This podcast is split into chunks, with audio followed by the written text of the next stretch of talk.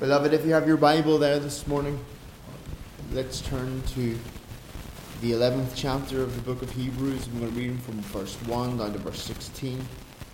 Now, faith is the reality of what is hoped for, the proof of what is not seen. For by it our ancestors won God's approval. By faith we understand that the universe was created by the Word of God. So what is seen was made by things that are not visible. By faith, Abel offered, a, offered to God a better sacrifice than Cain did. By faith, he was approved as a righteous man because God approved his gifts. And even though he is dead, he still speaks through his faith. And by faith, Enoch was taken away, and so he did not experience death. He was not to be found because God took him away. For before he was taken, he was approved as one who pleased God. Now, without faith, it is impossible to please God, since the one who draws near to him must believe that he exists and that he rewards those that seek him. By faith, Noah, after he was warned about what was not seen, and motivated by godly fear, built an ark to deliver his family. By faith, he condemned the world and became an heir of righteousness that comes by faith. By faith, Abraham, when he was called, obeyed and set out for a place that he was going to receive as an inheritance. He went out, even though he did not know where he was going.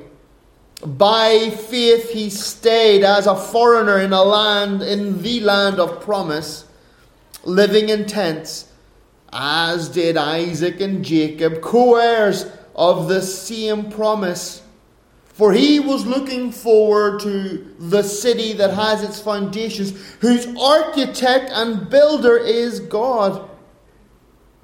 By faith, even Sarah herself, when she was unable to have children, received the power to conceive offspring, even though she was past the age, since she considered that the one who had promised was faithful. Therefore, from one man, in fact, from one as good as dead, came offspring as numerous as the stars of the sky and as innumerable as the grains of sand along the seashore. These all died in faith, although they had not received the things that were promised. But they saw them from a distance, greeted them, and confessed that they were foreigners and temporary residents on the earth. Now, those who say such things make it clear that they are seeking a homeland. If they were thinking about where they came from, they would have had an opportunity to return. But they now desire a better place, a heavenly one. Therefore, God is not ashamed to, to be called their God, for he has prepared for them a city. Amen. So, beloved, as always, looking back before we look forward, we remember that where we are, always, this is a preacher, a uh, again, this is more a sermon than a letter, more, the, more a, a, a homily than a book. A pastor encouraging his people in a time of need. In a time when there is uncertainty and, and an instability in the flock. The Jews are under, the Jewish Christians are under tremendous persecution, stress, strain, pressure, internally, externally. Fear and worry and doubt are rampant within the congregation. People are more concerned about their earthly situation than their eternal situation. We know that there was pressure laid upon them to conform back to the ways of Judaism, to the traditions to the standard, to carry on as if Jesus had never happened, as if he had never come, to do the old washings, Remember that I told you before they, they had this system of washing in order to make themselves clean. They would, they would wash one arm, and then they would wash the other arm, and then they would wash the other arm again, and then they would take a basin and they wash themselves. And they had to do that every single time they came in from the street. They would do it in the yard to brush, to wash off the dust of the street to make sure that no dirty Gentile, no dirty unbeliever dust, filth that would contaminate them and make them sinful. We remember the washing of the bowls. We remember all of these traditions that had made it its way into their religion. The ceremonies that made you safe. And now, with the coming of Christ, those things had been put away for the most part, at least among the believing Christians. They had gone back to the to the primitive, the primitively. That's not the word I meant. To the primitive form and fashion of faith. That was sounded really good, didn't it? The primitive form and fashion of faith, where they they realized and recognized it was by faith and faith alone in the works of Jesus Christ that a person was made righteous before God. Not by all these ceremonies, not by all these rituals, but now there is a great intimidation. Years have passed. Now there is great pressure. Conform. Give up and go back. You can believe in Jesus. We recognize Jesus was great as well. But don't give up the other stuff. It's Jesus plus these things. And it's sad to say that there was a, a moving back.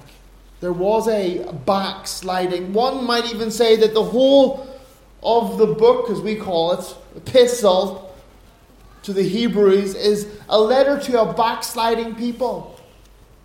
A people on the, on the very edge of giving up and going back, or indecision, or they don't know what to do. And here, the Holy Spirit, through the speaker, writer who, that it is recorded, is encouraging them to continue in the way of faith, to continue in trusting in Christ and Christ alone. It's very human, isn't it? We, we, we can all identify that. We, we can all understand the great pressure there is to conform and to, to be just one of the crowd. Human beings by nature are herd animals. We're like the buffalo and the sheep, and that's why the Bible refers to Christians as sheep or goats. Because we enjoy being part of a crowd. We enjoy being part of a movement. I, I personally don't like football. I'm not a football kind of guy. My wife was disgusted by that. She understands. I don't really like team sports. I'm not a team player. That's sad to say, you know. Uh, I end up hurting everybody on the field, not just the, the opposing teams. I, I much prefer combat sports, but there is something that I really do enjoy is being part of a, of the spectating crowd. When I was in Bilbao many years ago, city in the north of Spain, in the Basque region of Spain, they have a football team there called uh, Bilbao Atletico. Okay, very famous football team way back then. I don't know, but in, in Spain it was. And I remember driving past the uh, their stadium, and it was giant, fifty something thousand people can be in that stadium one time. And I remember driving past as the home team scored a goal. And the noise, literally, you could literally feel it through the, through the car as you were going past. My apartment was two valleys. Bilbao is a, a city built in, in a mountain basin. So it's on mountains, and you go up and you go down and up and down. Very dramatic how the streets and my apartment was two valleys across from the stadium.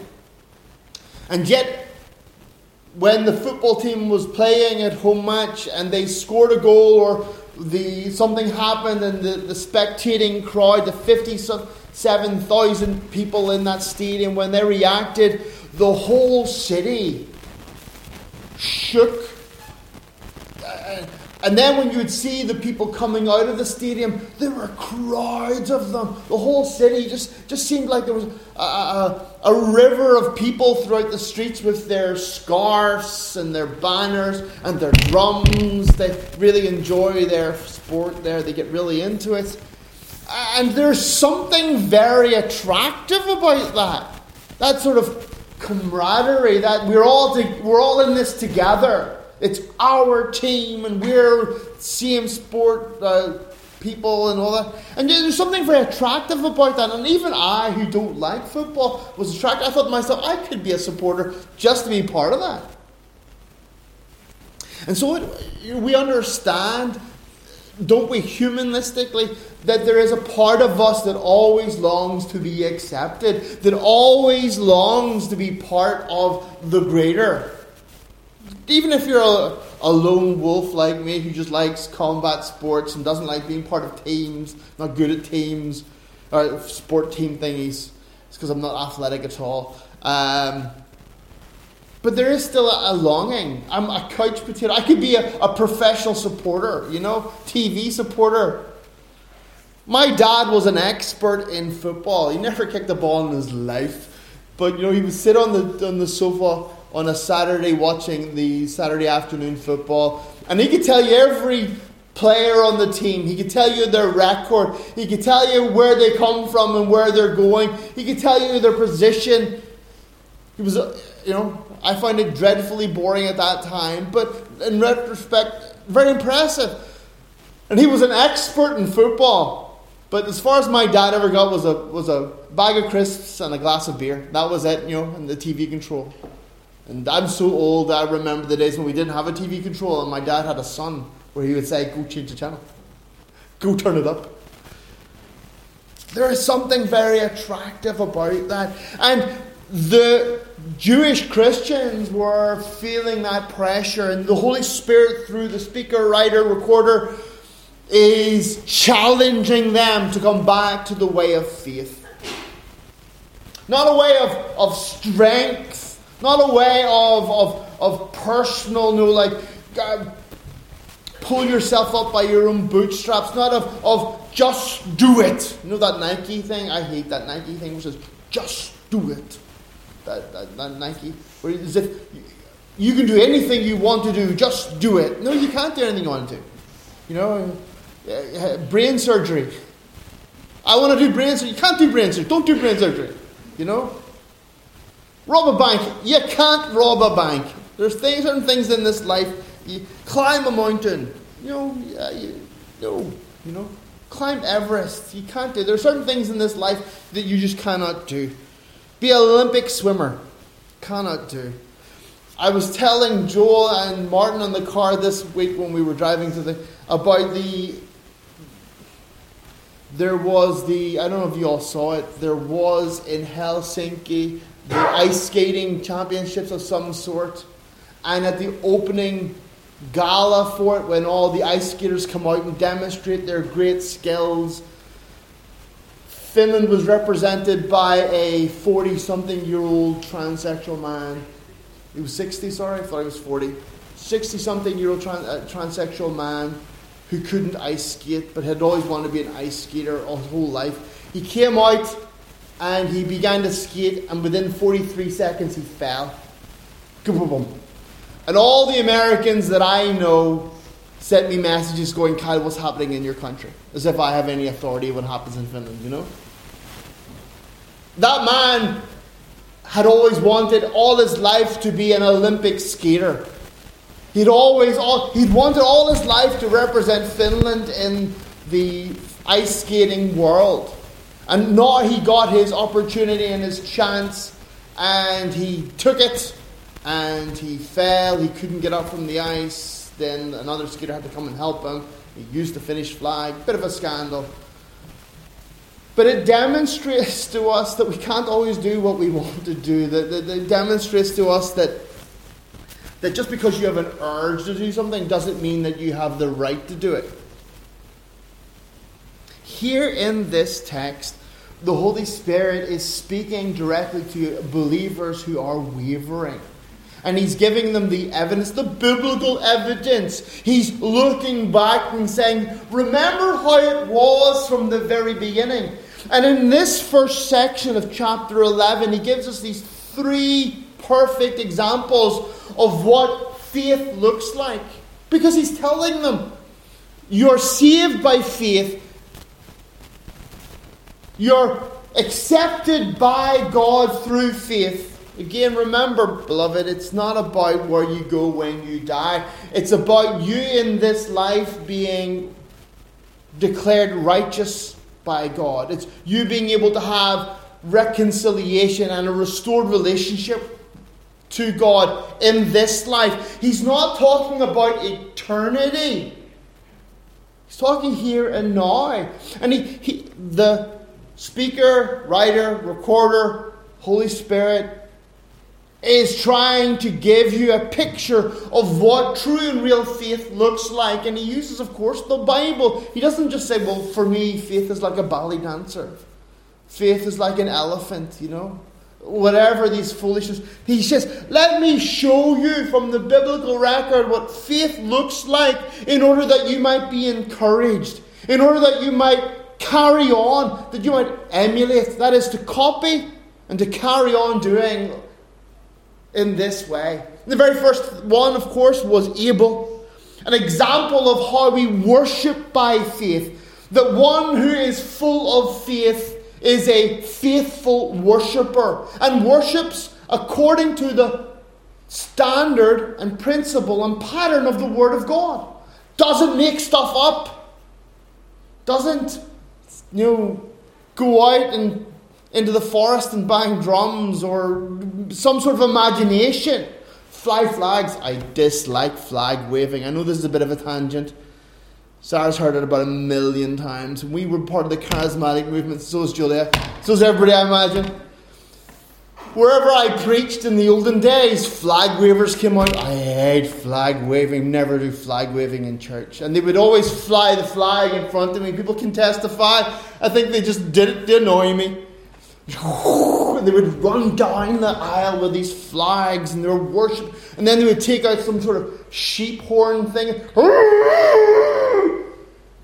And it was an act of worship. I remember once I was preaching in a particular church, and this young woman got up and began to dance like Herodias' daughter, you know, like this kind of thing. And I just said, Excuse me, young lady, can you sit down, please? I'm about, I'm about to preach. Oh, I'm worshipping the Lord. Sit yourself down. I don't need to see some young woman twerking in the middle of the aisle. One who lives by faith, by faith, is one who worships in the standard that God has given. By faith in our Lord Jesus Christ, by recognizing Him, by walking in His ways and keeping His requirements, by doing what God has said. And of course, first and foremost, the tr- first, the purest act of worship is believing that Jesus is the Christ, that He is the one sent by God as a substitute for your sins, for your unrighteousness. He is the one who pays your debt. He took your place and that we find our safety and our refuge in Him. It is the recognizing that He is God's Son, He is God incarnate. So, the first example, of course, is Abel. We have this man who worshipped by faith, and even in to the point of death. It cost him his life, yet he continued to worship by faith. The second one is Enoch. The Bible says that Enoch walked with God, and there we have an example of man who lived his life continually knowing God. He didn't do great deeds. What great deeds did, did Enoch do? Did he slay giants? Did he wrestle lions? Oh, we don't know. Kyle doesn't say. But he's not known for these things. All he's known for is that he lived his life in a way that was pleasing to God. in my preacher's imagination, I don't see a, a, a, a, Jedi Knight. You know, I don't see this man who's going about slaying dragons and finishing quests. I see a man who lived his life quietly, conservatively. Oh, a man who simply lived constantly in the presence of God, day and daily, believing and trusting. Enoch is not known for any great deed or for any mighty work. He walked with his God day and daily. There was a man who was in continual communion. He prayed, he knew God, he trusted, he lived in the presence of God, and in doing so, the Bible says, was recognized as the friend of God. I think that's encouraging. I, it encourages me. God doesn't need you to be great and mighty and powerful. God doesn't need you to be a. Uh, I know Paul isn't, and he would get Paul Washer, you know, or the, the, the, the what we think of Paul Washer as this mighty man of God who climbs mountains and sleeps on trains going through mountains, and you know, the legend of Paul Washer. You hate if I say that, but it's tough, tough, you know. God doesn't need you to be like that. He doesn't need the great deeds. When we have our our um, conference every year, we do the Bauger things. I know there are people who hate them. We love them, and for as long as I'm here, we'll always do them, God willing.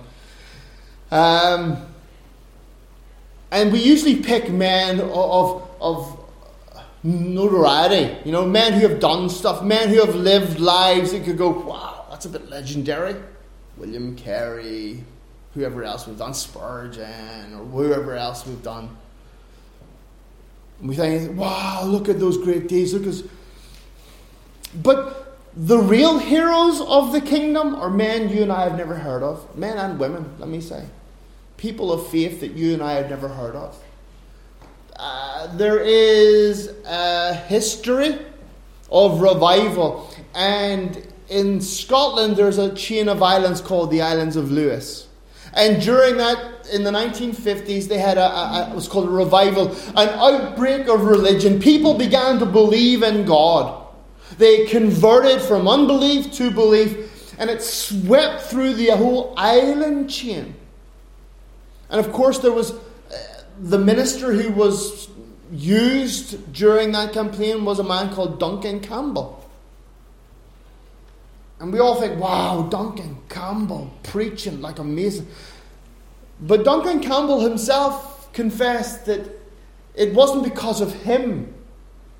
Of course, we would say, of course, yes, hallelujah, amen. It was God, the Holy Spirit, who was there in power. But Duncan Campbell pointed to two old ladies who were infirmed and were they, they didn't leave their little cabin. Not cabin, it's a crofter's cottage. It's a, like a little stone house with thatched roof.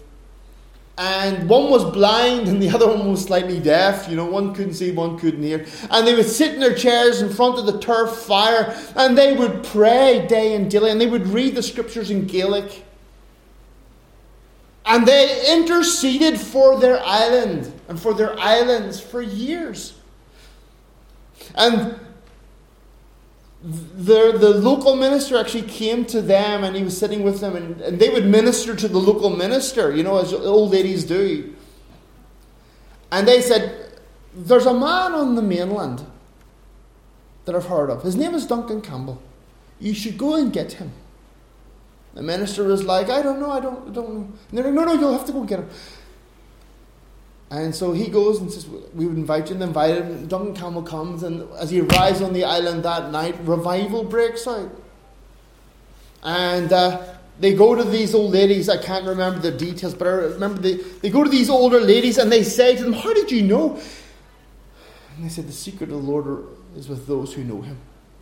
They had spent so much time in the presence of God that literally God motivated them, moved them. It's not like He gave a word of knowledge or prophecy or, you know, oh, they were just moved by the Spirit of God. And again, they continued. Beloved, you and I, like worldly people that we are, our eyes are always affixed to those who are in the news, don't we? Those who are celebrities within the kingdom. The names. Who will we get to come to our conference this year? Well, we have to have a, a celebrity, or people won't come. But in the kingdom of God, the true celebrities of our kingdom are those who are not seen. They're those who are consistent in their faith. They don't, they're not like little moths who fly to the limelight who know, oh, look at me, and they're drawn to, to fame and fortune. They're those who are unseen. And I believe that Enoch was one of those men. If you'd met Enoch in church, you would have thought, yeah, good man, righteous man. But you wouldn't have really taken notice of him. He was probably a, one of these I, I think of him as a you know a forest guy, a village guy, quiet in the background, and his wife just going. Saying nothing, an outdoorsy kind of guy who, who's just there and he's faithful, but he doesn't say much. He's not one of these at the front guys, small, fat, bald, and loud. In Enoch, we see the example of a life lived in faith. A man walking with his God in a constant and consistent form and fashion. He didn't give up nor give in, he carried on. And it was from the beginning until the end. And God took him. God removed him. Remember, the flood was coming, and God took him in order that he wouldn't experience judgment. Great example of, of that which is to come, the taking up. And verse 6, he, the speaker, writer, recorder, Holy Spirit comments here that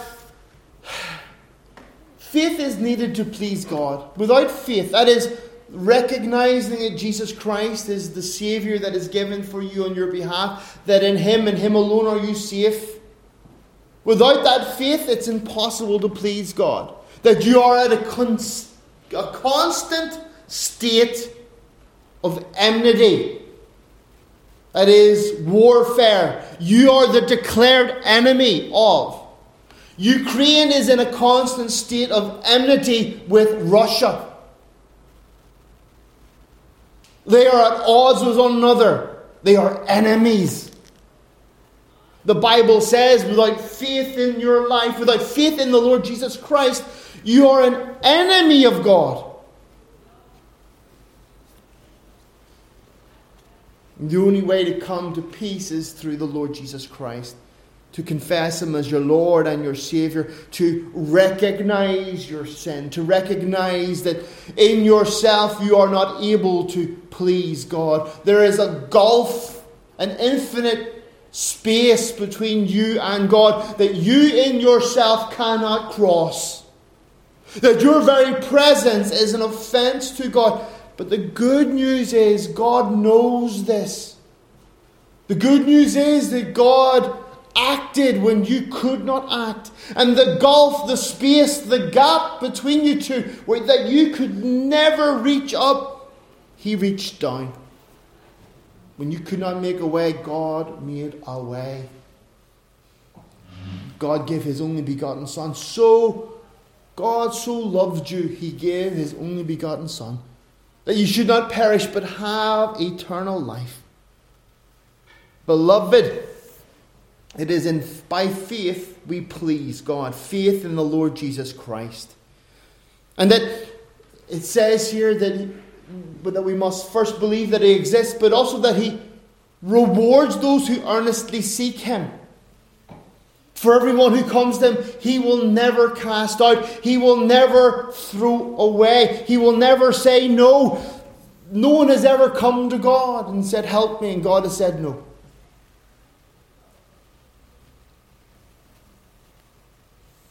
Never once in all of the millennia of years that have gone by, everyone who's ever come, he, Lord, I, I don't have that much faith. The Bible says you don't need great faith. Faith the size of a mustard seed. That's a seed as small as a salt corn. That's how much faith you need to please God. And God will always rescue. And then today, verse 7 by the faith of Noah. It says here, by faith, Noah, after he was warned about what was not yet seen, motivated by godly fear, built an ark to deliver his family.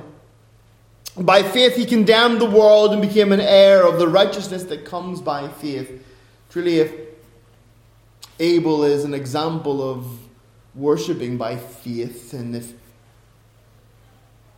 Enoch is an example of how we walk consistently in our faith, Noah is truly the example of what the works of faith look like. What does it mean? To, you say you have faith. Well, what does that look like? The, the story of Noah is in Genesis 6. And we, we, we all kind of know it, don't we? It's there God speaks to Noah and warns him of the impending flood, warns him of the judgment that is to come and says, Build me an ark of gopher wood. Nobody really knows what gopher wood is, but he says, Build me an ark of gopher wood. And it wasn't this cute little boat with giraffe head sticking out, it was a massive construction, according to the biblical uh, schematics. It was as large as two, maybe three football pitches. pitches. If you've seen the, the, the biblical ark built in, in America at Ken Ham's place, it's massive. It's giant. It's, multi storied. It's a big, giant barge, it looks like. Square, big box. I always think it looks like a coffin, but that's just me, you know. Um, massive. Bible says it took 120 years to construct. Faithfulness in our works. Here is God speaking to a man who has, the Bible says, at that time, Rain was, was uncommon. Now, whether it was uncommon where he lived or was uncommon in the world, we do not know. We do know that at certain times in the world, the climate has been different. During the Ice Age, maybe 10,000, 12,000 years ago, by using modern sciences, I do not know if those are true, but yeah. During the Ice Ages, all the water in the atmosphere was sucked into those glaciers, and the world was a, it's hard to believe, warmer, because all the coldness is gathered in one place, and drier place.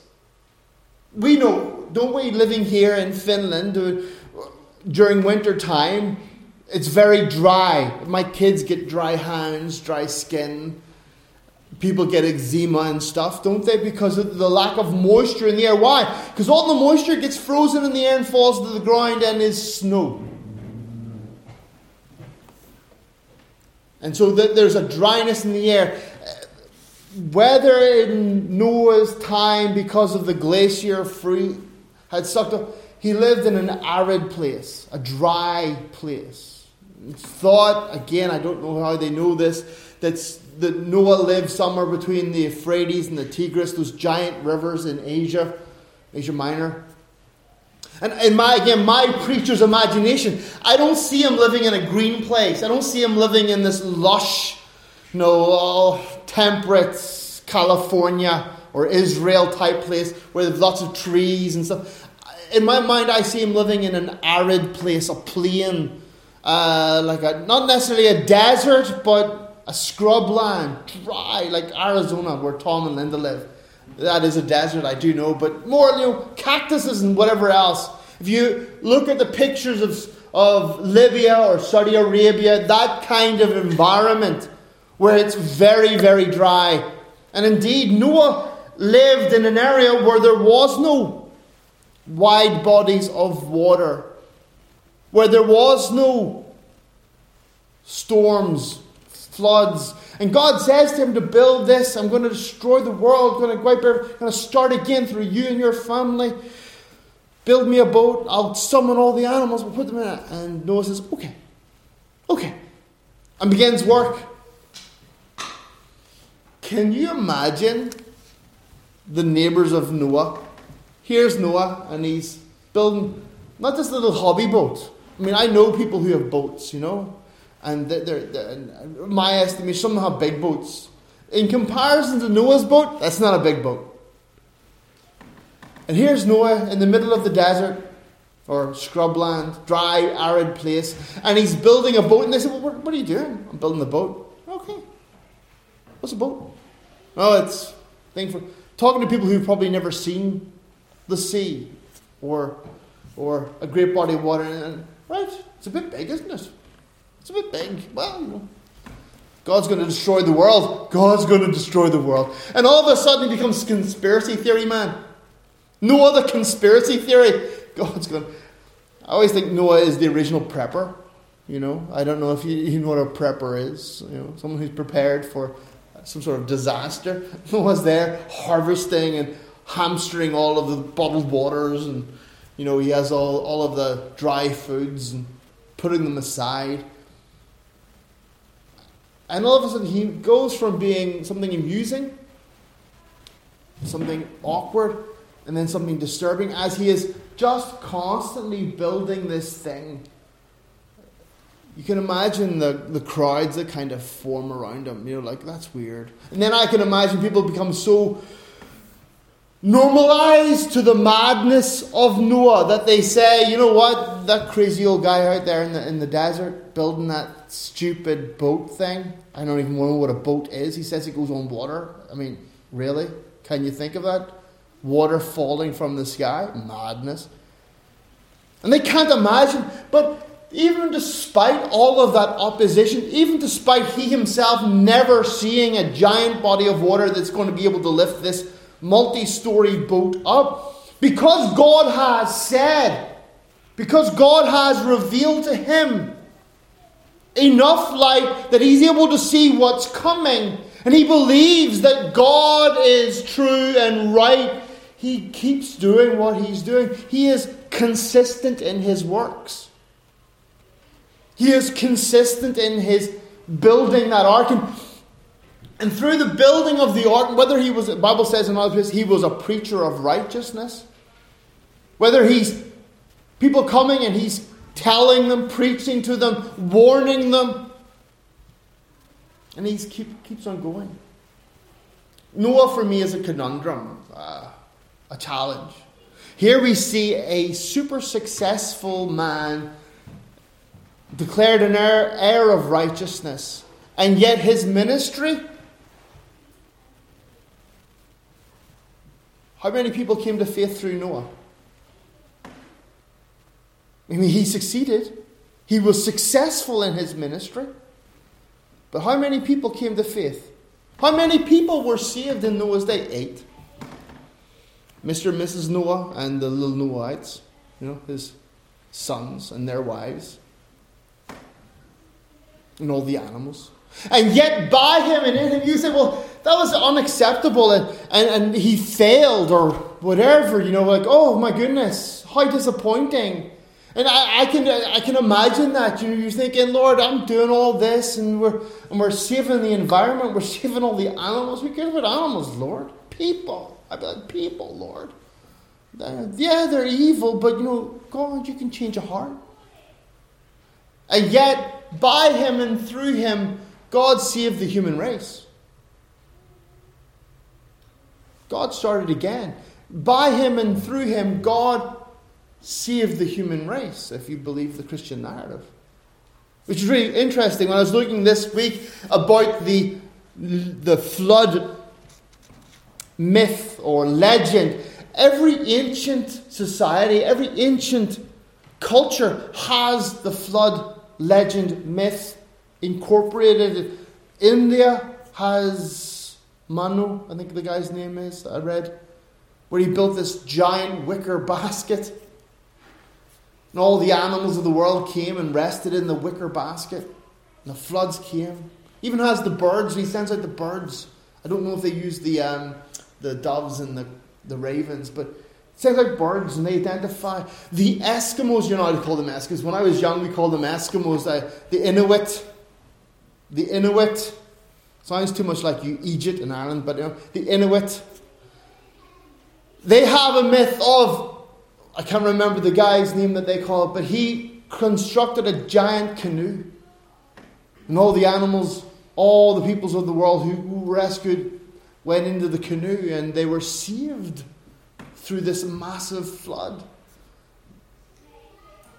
The Babylonians, the Samar- Samaritans, no, the Sumer- Sumerians, Sumerians, all have these, even African nations have this story. South Americans, the Mayans, also had this great myth of uh, this great hero who built a, a giant raft and saved the people and then came to their land and began again.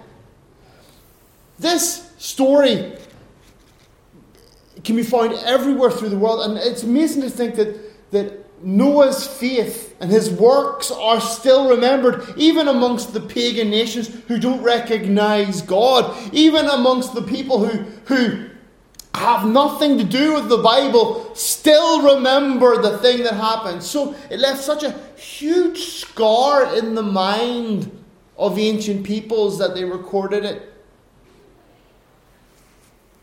Noah's works are remembered. And in Noah, we see again a man who is known, is recognized for the works of faith. Now, I am not telling you to go out and build a big giant boat, okay? An ark. Yeah, it's not the case that your, your works have to be mighty and giant and ark size. No, it's the consistency of his work. It took 120 years according to the biblical narrative. And in 120 years, he was faithful in his work. The Bible says in the book of Daniel that though those people who know their God shall be strong, mighty, bold, and do great things. They shall accomplish stuff. They will, they will get stuff done. And here in Noah, we have the example of what a life lived in faith will be like. Your works, your faith works, not saved by works, not righteous because of your works, but your righteousness that comes by faith, then producing works of faith. Demonstrating your reliance, your trust in Him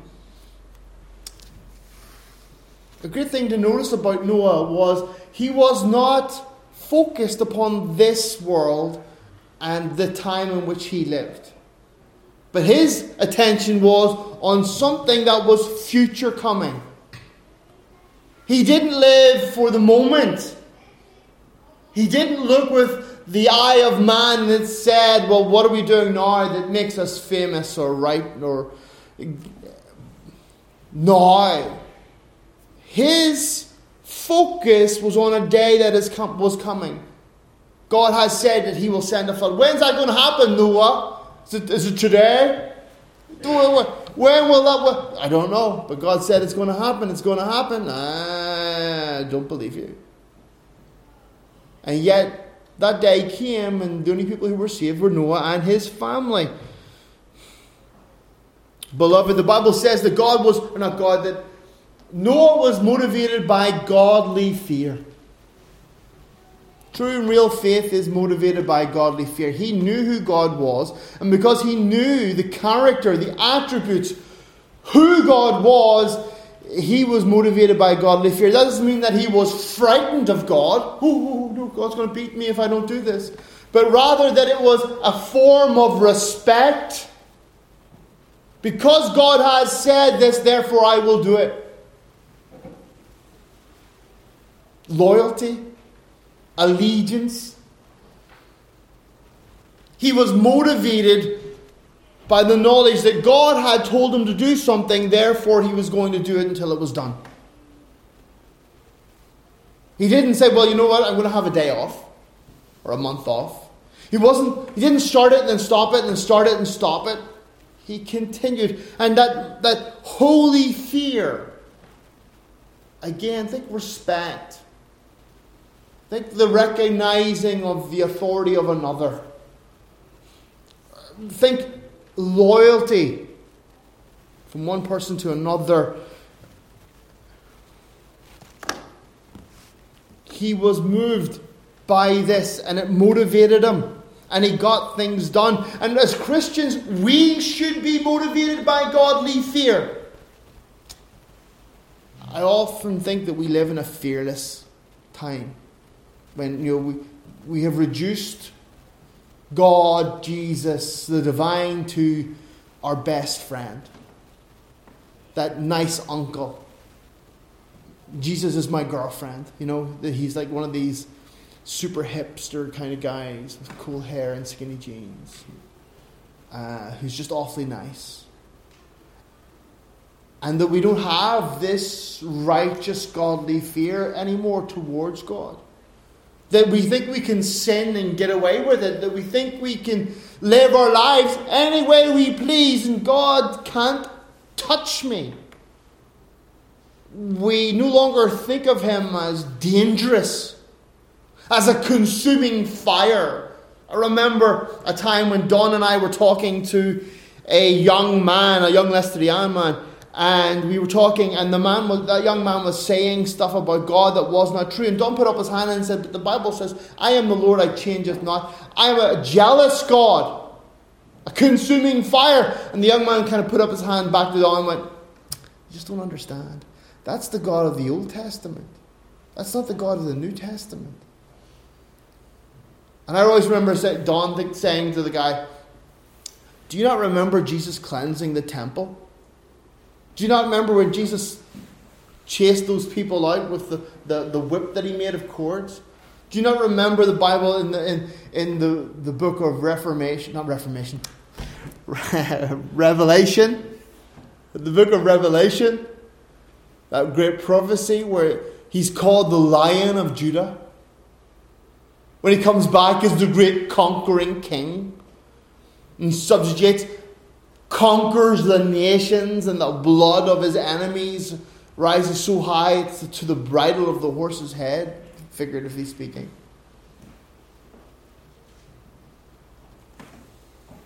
I am the Lord, I changeth not. But sadly, that's the, the, the generation we live in. And even we who are ref, reformed, reforming Christians, even we who are biblical Christians, we can be influenced by the standard of the world. We're like the frog in the cooking pot. You know, we all know that story, don't we? If you try, I don't know why anyone would try and cook a frog. Apparently, they taste nice. I don't know. It's not something I'm going to do. You take a frog and you try and put it in boiling water. The frog jumps out immediately because it's like, I'm not going in that, that's too hot. But if you put a frog in cold water and begin to heat it up, again, I don't understand why people would do that. People eat frogs in some places, but you know. You put a frog in the cold water, begin to heat it up, and gradually the frog is just like, oh, this is really nice. I'm enjoying this water. And before the frog knows it, he's cooked. You can eat frog's legs if that's what you want to do. Sadly, we Christians in our generation and the, the people in this generation to whom the, the speaker, writer, recorder, Holy Spirit is speaking to, were like those people. They were being influenced without them knowing it. They were being customized. I don't know if that's a word, but we say it is right now. They were being slowly transformed and changed into the likeness of their culture. They were being conditioned and intimidated and pressured and tempted and bribed to being like everybody else. So just going along with the crowd.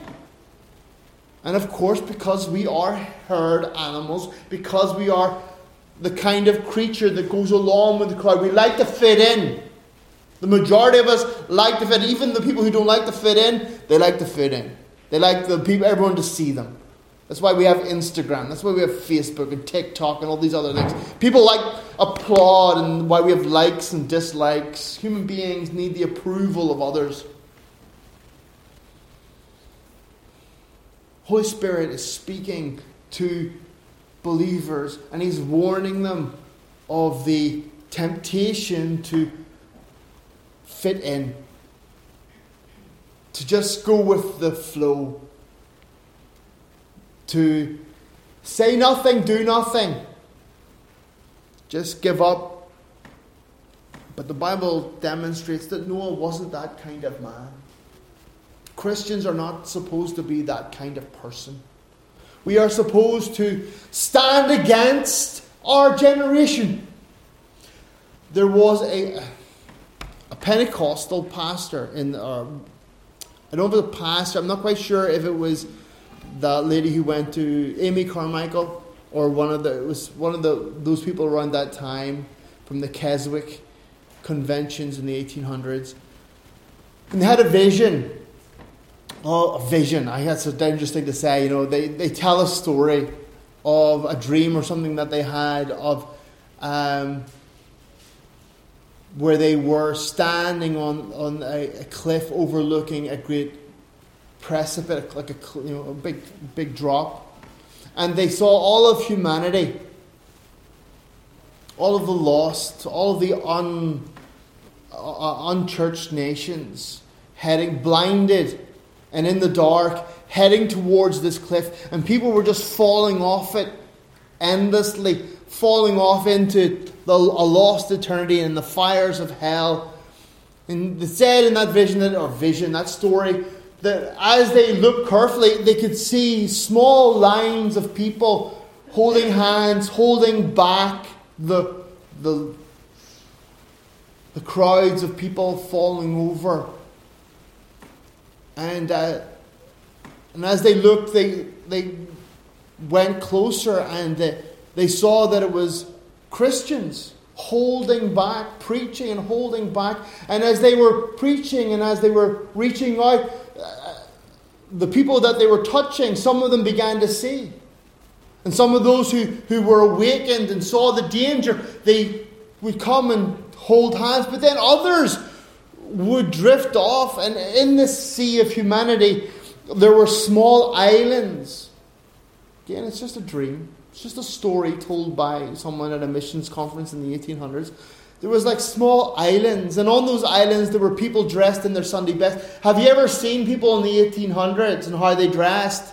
You know, the ladies were very, very eloquent, weren't they? They had these long dresses and big hats and puffy shoulders, you know and the corsets, and they were very particular. And she said everyone was dressed in their Sunday best. The men looked like well dressed Johnny, you know, those kind of hats that they have, their moustaches, and they were drinking tea and eating cucumber sandwiches, and they were having a wonderful time. And as they were standing and sitting around in their picnic, they were, you know, singing and talking about the things of God as a lost humanity went over the edge.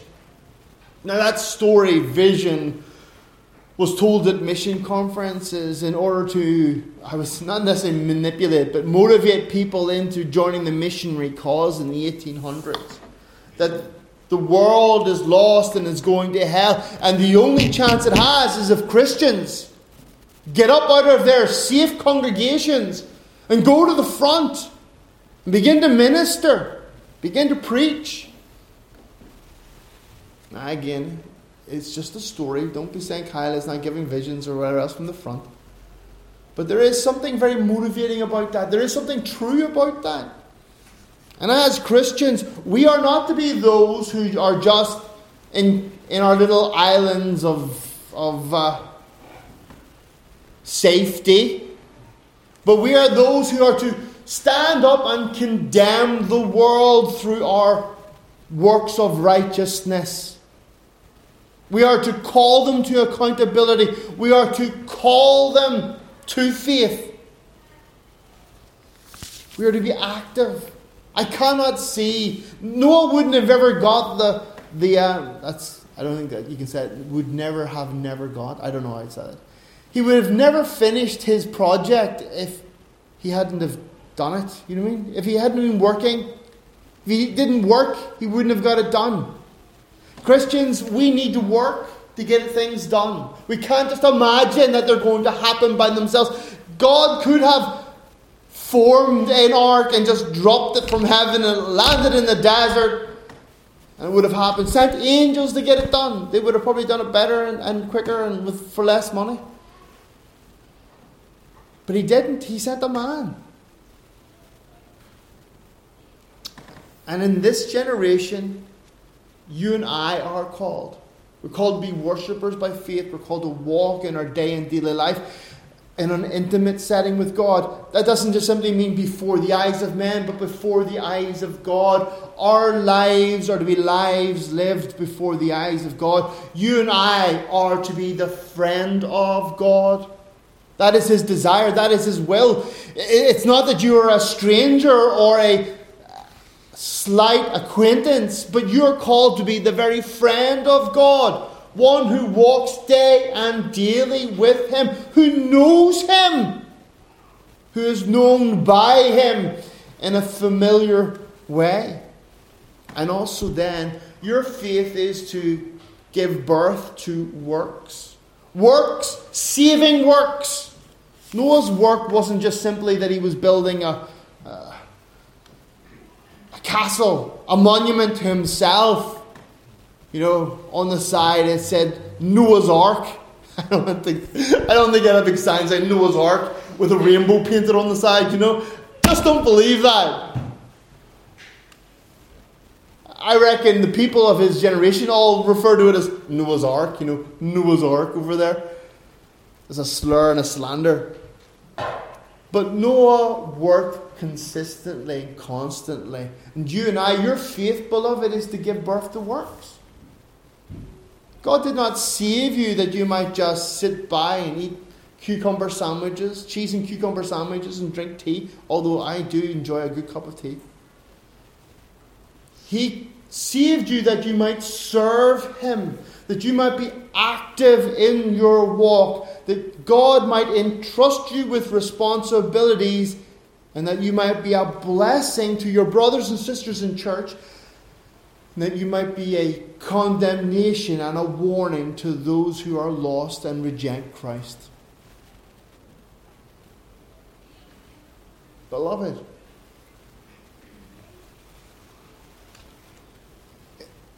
Can you look at yourself? And this is a difficult question because some of us are way too critical about ourselves. Look at ourselves and honestly say that our faith is like Abel's faith. We worship according to the pattern of the word. The Christ is our sacrifice, and Him and Him alone do we hope. Can you look at your, your own life, at your walk, and say you walk like Enoch? Day and daily, consistently, that you are familiar with God, not in an overly familiar way, but a pal, Lord, Lord, but rather that you are, you belong to Him and He belongs to you.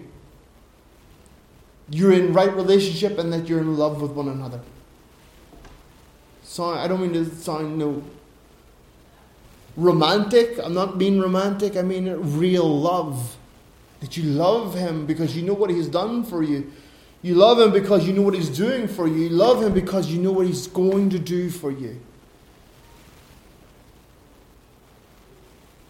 Can you look at your life and at your walk? Or have you been destabilized by this world, by the world, the flesh, and the devil, our, great, our three great enemies that seek to keep us from the presence of God? To seek to make us doubt, our hearts to doubt, and to drive us away. That overly critical voice that wants you to be so focused upon yourself that all you see is failure after failure after failure. And you forget that God knew your failure even before you did. But still, in His grace, He deposited faith to you and gave you salvation. Beloved, can we look at ourselves and think to ourselves, measure ourselves against the scale of Noah? That our faith is producing works, consistent works, works that have a purpose, that are moving the kingdom forward. Noah didn't waste his time doing things of, of no, he, he, he didn't I, I believe that Noah was probably a very good carpenter, and I'm sure he built things of insignificance. I'm sure he built tables and chairs and all these other stuff. But God said to him, Build me an ark of gopher wood. He didn't say, Build me a garage. Didn't say, Build me a barn. Didn't say build yourself a statue, Noah. Didn't say build yourself a bar, Noah's Bar and Grill, or anything like this here, you know. Pay for the, the work. God told him what to do, and he did it. And he stayed faithful, the Bible says, for 120 years. In the face of persecution, in the face of pressure, in the face of intimidation, in the face of internal, external difficulties, he continued to be faithful. Remember, this is a man who had never seen rain. A man who had probably never seen a great body of water, maybe a lake, maybe a pond, maybe a marsh, perhaps, you know, but had never maybe seen a river, the Tigris, or the but but had never the the idea of a body of water so great that it would lift this ark up off the plain or wherever he built it. And yet he believes God. God said it's going to happen, it's going to happen. Even if people ridiculed him and mocked him and, and, and caused them to question, God said it would happen. It's going to happen. And you know what? The Bible says it happened. Human history says it's happened. Even today, scientists are beginning to wake up and, and recognize that there was this uh, global cataclysmic event, you know? Modern scientists are beginning to say around 12,000 years ago, comets hit the Earth somewhere in the northern America and have caused a nuclear winter that happened for 500 years. They've done the ice core things and found these nano diamonds and all these other uh, um, evidences. God said that would happen and it happened. Beloved, let's examine ourselves. Let's examine our lives. This is not about whether you're worthy or unworthy. This is about God challenging you to be all that you can be. Remember, we used to talk about the potential Christian life. I haven't talked about that in a while. That you can be more than you are today, that there is hope as you are today. You don't have to be the way you are today. The Bible says that we are transformed from glory unto glory. If we were to look back and see all the victories that we have come through, all the difficulties that Christ has delivered us from, should we not have more faith that He is able to deliver us from all things? I also believe that these men, Abel, Enoch, and Noah, as they grew in their relationship to God, they understood the extent of their failure, of their sin. It wasn't that they became more you know, comfortable in their holiness. It was that the more closer they got to God, they recognized His purity and their defiledness. And they were clinging to him in their faith. Not because they deserved it, not because they were worthy, because he is worthy. He was condemned the world and was declared righteous. Noah is the first man in Scripture to be declared righteous by faith. The writer here is reminding us, the, the speaker, writer, recorder is reminding us so has it been from the beginning, and so shall it be until the day Christ returns, that all men are justified by faith.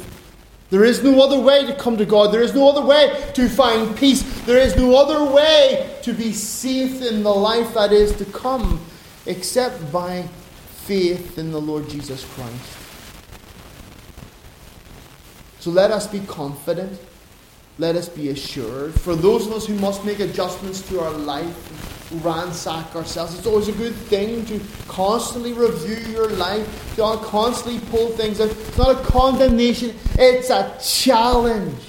God offers you strength today. There is grace for you today. He's not asking you to be stronger or mighty or powerful. He's calling you to be faithful. Calling you to be dependent. He's calling you to abide in Him to rest in Him, to recognize your unworthiness, and to be still in it. It's very difficult for us, isn't it? Very difficult. to recognize our weakness and not try and do something about it. I can make myself stronger, God. I can make myself more worthy. I must be great. Oh, God's like, you're not, and you won't, you will never be. You are who you are. Let's pray. Our Lord and Heavenly Father, please help us.